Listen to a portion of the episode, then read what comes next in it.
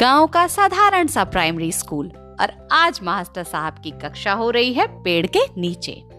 सभी बच्चे पूरे मनोयोग से गणित की कक्षा से जुड़े हुए हैं।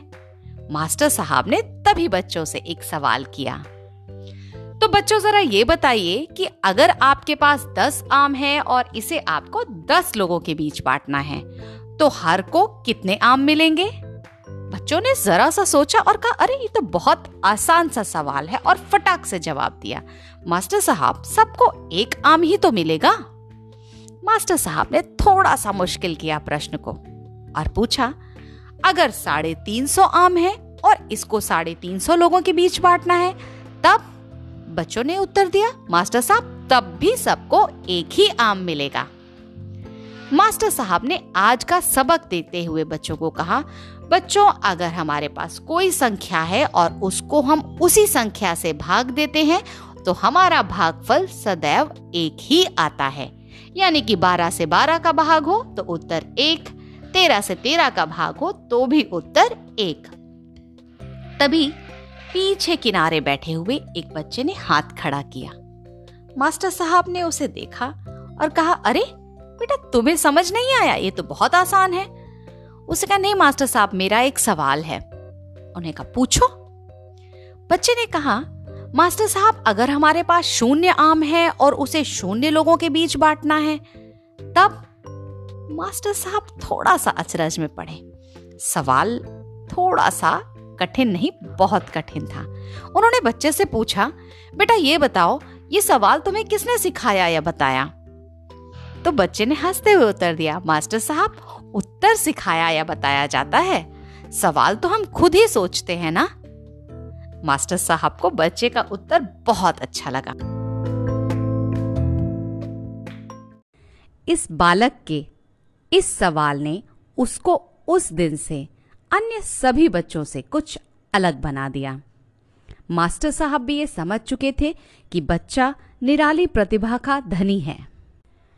जहां विद्यालय में अन्य बच्चे अपनी खाली घंटी खेल कूद कर बोल बतिया कर बिताते, वहीं यह बालक उन सब से कुछ अलग कहीं किनारे बैठकर स्लेट पे कुछ लिखता, उसे मिटाता, फिर लिखता, फिर मिटाता, और दोस्तों के पूछने पर कि तुम ऐसा क्या है जिसे बार बार लिखते हो और मिटाते हो, उसने बहुत ही प्यार से उत्तर दिया, मालूम है मेरे माता पिता के पास इतने पैसे नहीं हैं कि गणित की लंबी लंबी गणनाओं के लिए मुझे अभ्यास पुस्तिकाएं दे पाएं, इसलिए मैं अपनी लंबी लंबी गणित की गणनाओं को अपने स्लेट पे करता हूँ और पूर्ण होने पर उन्हें मिटा देता हूँ।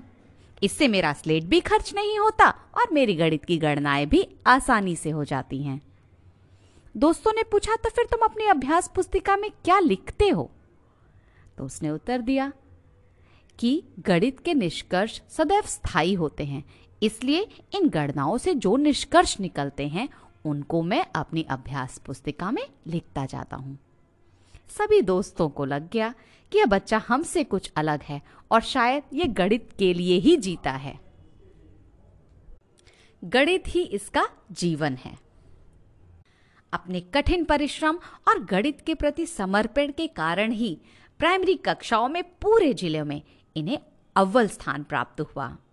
धीरे धीरे इनकी एक पहचान बन चुकी थी अपने विद्यालय में, अपने जिले में। सभी यह मानने जानने लगे थे कि यह बालक अन्य बालकों से अलग है और आने वाले समय में ये विद्यालय ही नहीं पूरे राष्ट्र का नाम बहुत आगे ले जाएगा।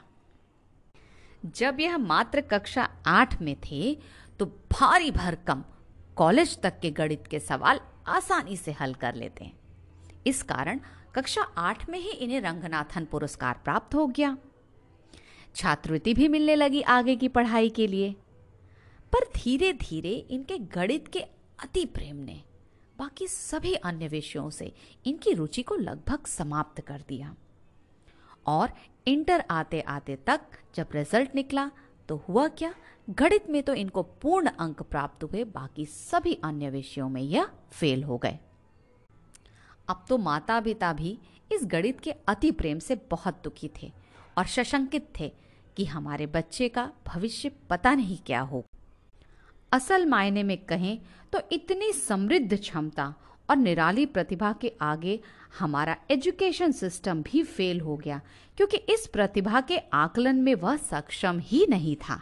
वो कहते हैं ना कि ईश्वर भी सदैव सक्षम व्यक्तित्व की ही परीक्षा लेता है, फिर चाहे जीवन में किसी भी तरह की परिस्थिति हो, खाने को भोजन ना हो, रहने के लिए घर ना रहा हो, या माता पिता के मन में इनको लेके जो असंतोष आ गया था, इस किसी भी परिस्थिति में इन्होंने अपने गणित प्रेम को रत्ती भर भी कम होने नहीं दिया और अपनी गणित की गणनाओं और प्रमेयों का सदैव संकलन करते रहे और हिम्मत करके इन्होंने उसको इंडियन मैथमेटिकल सोसाइटी तक पहुंचाया।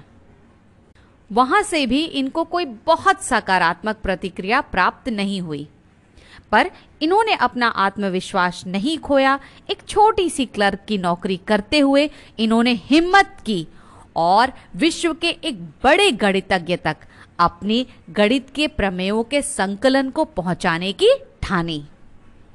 और मात्र 22 साल की उम्र में इस हिम्मत के साथ उन्होंने अपने 10 प्रमेयों का संकलन कर इसको विश्व के महान गणितज्ञ हार्डली के पास पहुंचाया।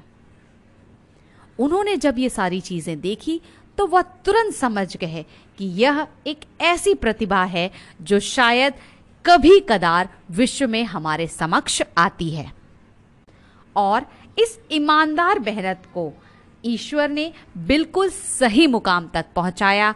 और उस दिन के बाद इनकी गणित के प्रति असाधारण प्रेम, असाधारण इनके व्यक्तित्व को विश्व ने जाना, समझा और परखा, और यह है हमारे देश के सबसे बड़े महान गणितज्ञ श्रीनिवासन रामानुजन।